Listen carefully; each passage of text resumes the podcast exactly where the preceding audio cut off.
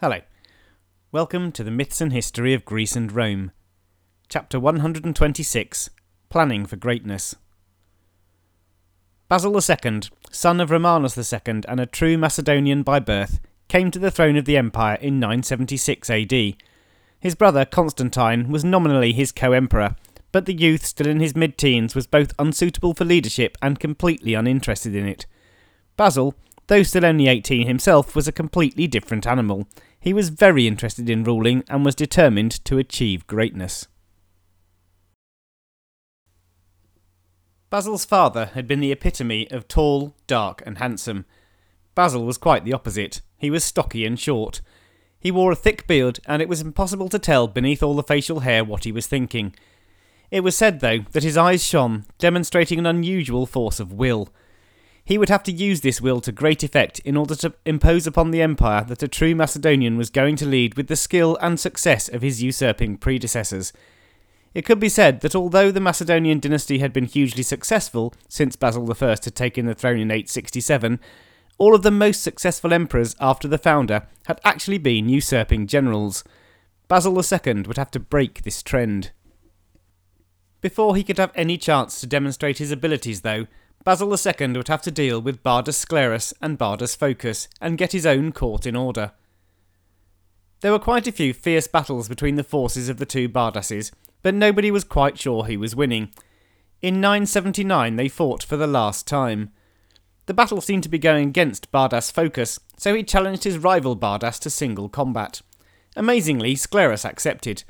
Amazing because, as we know, Bardas Phocas was known to be able to kill a man with one swing of his sword. Well, Bardas Phocas swung his sword and hit Bardas Sclerus. The blow didn't kill him, but he was badly wounded and ran away into Saracen territory. The rebellion was over.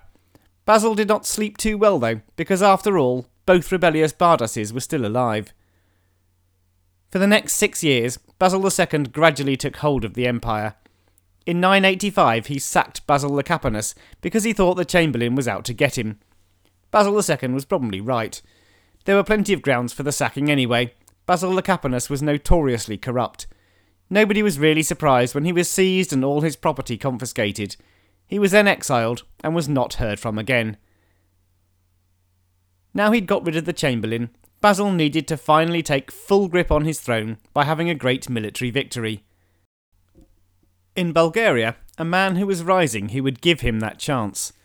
The youngest of the four brothers who controlled what was left of the Bulgar lands was called Samuel, and Samuel decided that he'd declare he now ruled the whole Bulgar Empire. He assumed the title of Tsar and then invaded northern Greece, sacking some important cities. Basil was outraged at the invasions, but he probably secretly was pleased that he could lead an army in battle.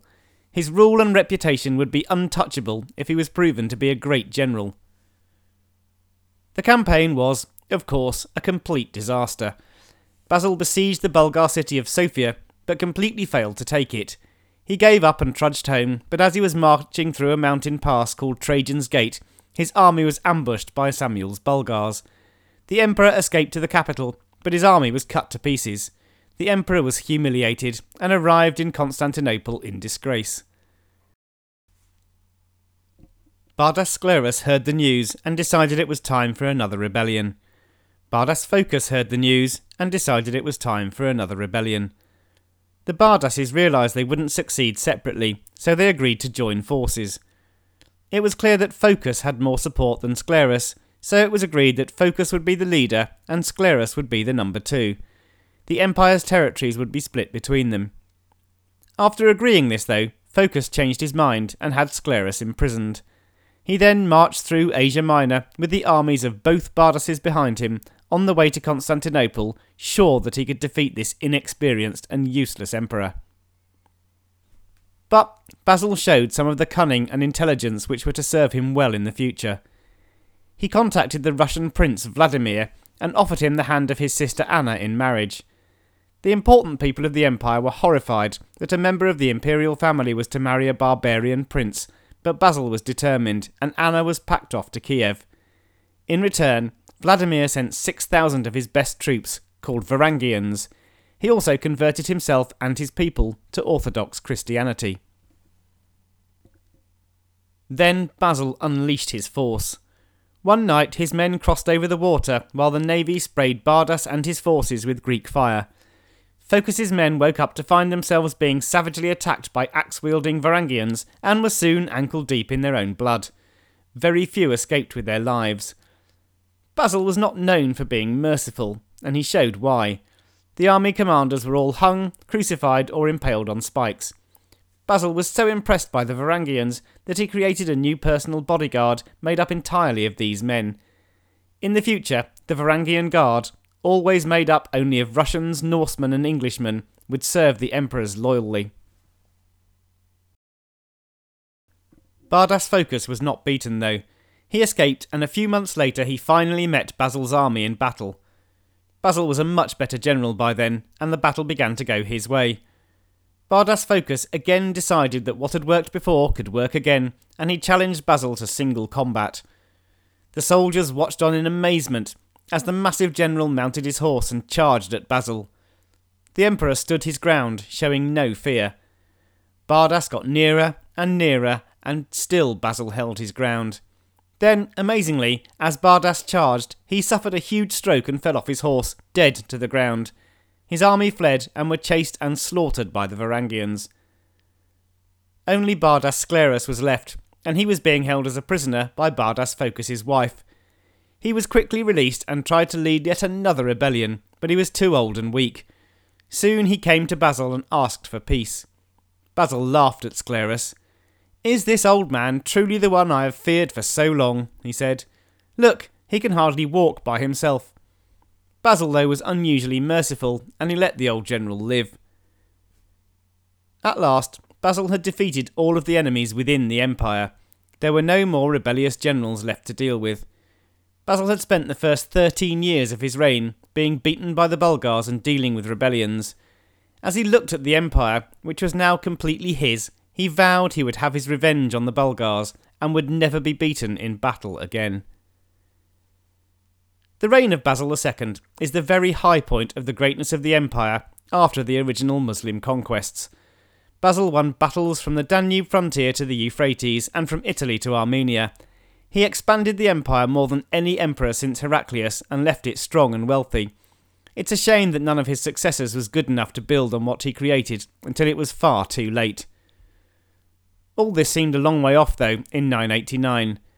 The Emperor had spent the early part of his reign fighting off rebellions from his general and losing badly in battle to the Bulgars. He'd begun to show his intelligence and cunning by making friends with the Russians, and he also realised he had a large and very powerful army ready to use. Not only this, he still had 6,000 very, very frightening Varangians which he could add to it. It was time, thought Basil, to start getting his revenge on his Bulgar neighbours.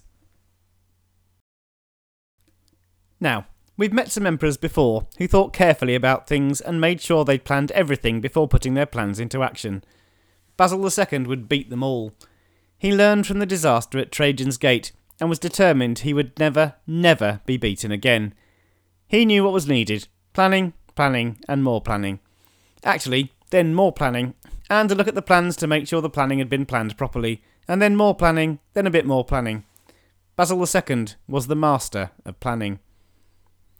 He was also clever enough to realise it wasn't just battles that needed planning.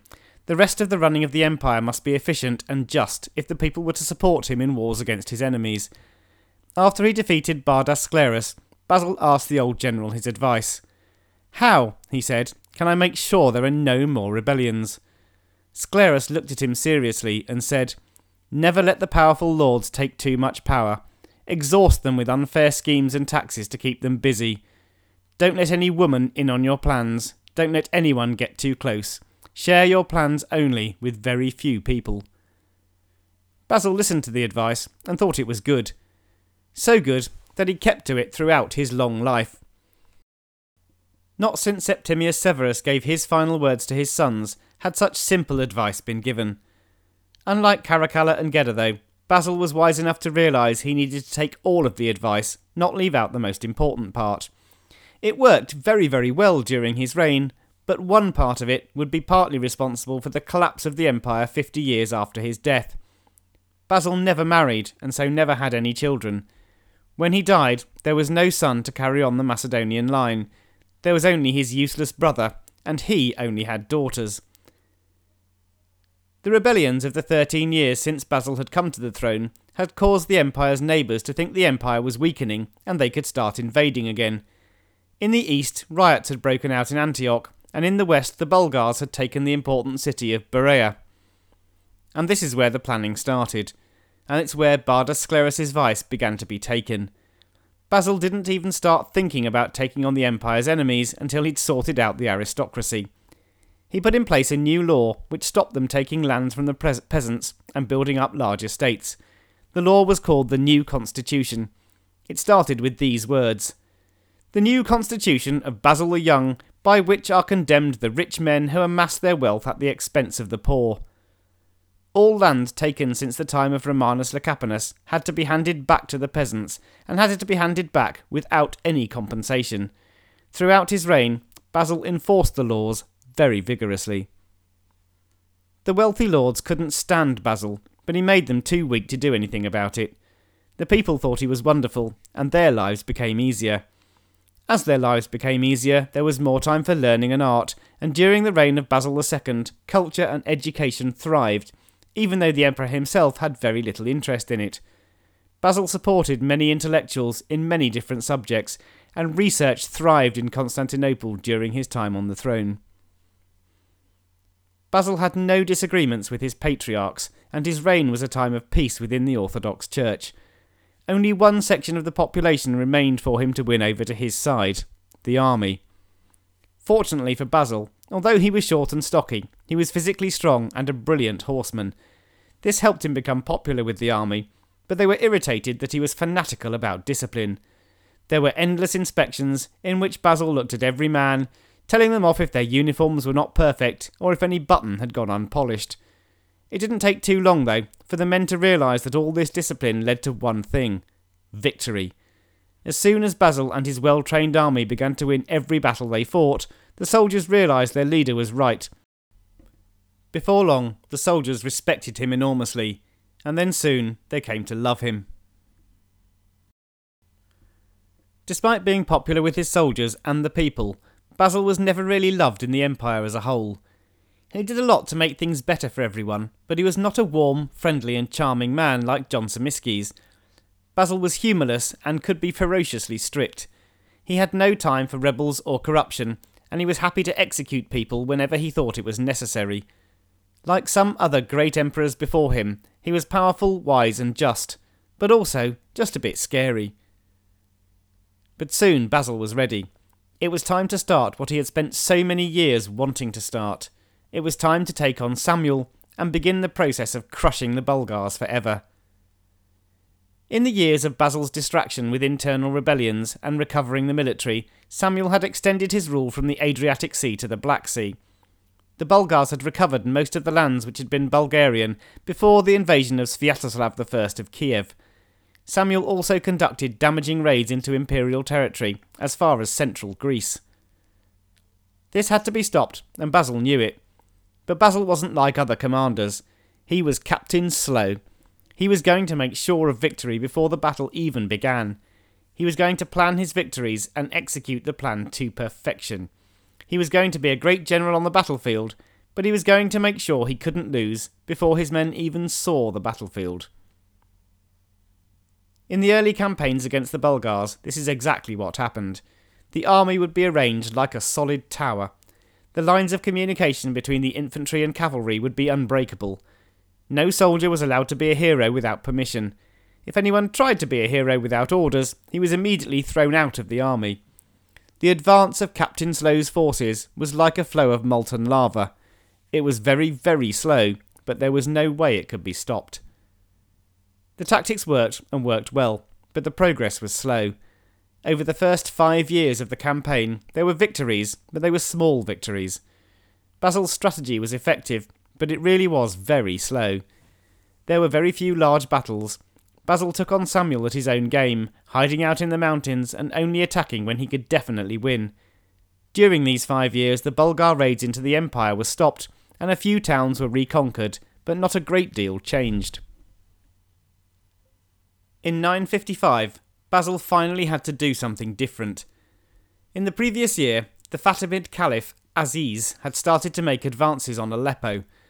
The local emir had appealed to the governor of Antioch for help, but the governor had been defeated by the caliph's army. The caliph sent a message straight to Basil, saying that both Aleppo and Antioch were under threat. By the time Basil got the message, Antioch was on the verge of surrender. So, what did Captain Slow do? Did he plan for months and then very slowly advance into Syria, taking care to be slow and careful? Well, he might have wanted to do it that way, but Basil knew that Antioch would be lost if he did, so he did the exact opposite. He had 600 miles to march in order to save the great city, so he managed to get his hands on 80,000 mules and mounted his entire army. Not only that, he gave every man two mules, one for himself and one for his equipment. The imperial army marched through Asia Minor at high speed and were under the walls of Antioch in just 16 days. The Fatimid armies were taken completely by surprise and were cut to pieces. Basil put a new governor in place and told him to keep the city safe by raiding Arab territory every year. Splendid stuff, and it worked. Antioch was never threatened again during the reign of Basil II. On his march back through Asia Minor, Basil was cheered by the people and given huge banquets by the aristocrats. As we know, Basil wasn't too fond of all this. He preferred to eat simple food with his men, and it just made him even more convinced that good old Barda Sclerus was right. Basil enforced his land laws. The rich became a bit poorer, and the poor became a bit richer. While the Emperor had been away, though, Samuel had been busy. He'd taken the governor of Thessalonica prisoner, sacked the theme of Hellas as far south as Corinth, captured Durazzo, and raided into Dalmatia and Bosnia. His tactic of t- charging in, raiding, and then escaping to the safety of the mountains worked like a dream, and his army was hardly ever defeated. He only suffered one big defeat, to the general Nicephorus Uranus in 996, which caused him to stop raiding for a while. Samuel, though, as Basil knew, would be back. Basil paused in Constantinople in 996 to appoint a patriarch and receive some envoys from the west. The young Western Emperor Otto III had decided it was time he united his empire with the true Roman Empire, so he sent word to Constantinople that he wanted an imperial wife.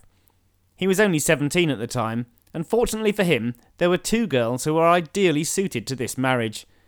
Basil's brother Constantine had two daughters, both born in the purple, and Otto said he didn't much care whether he married Zoe or Theodora.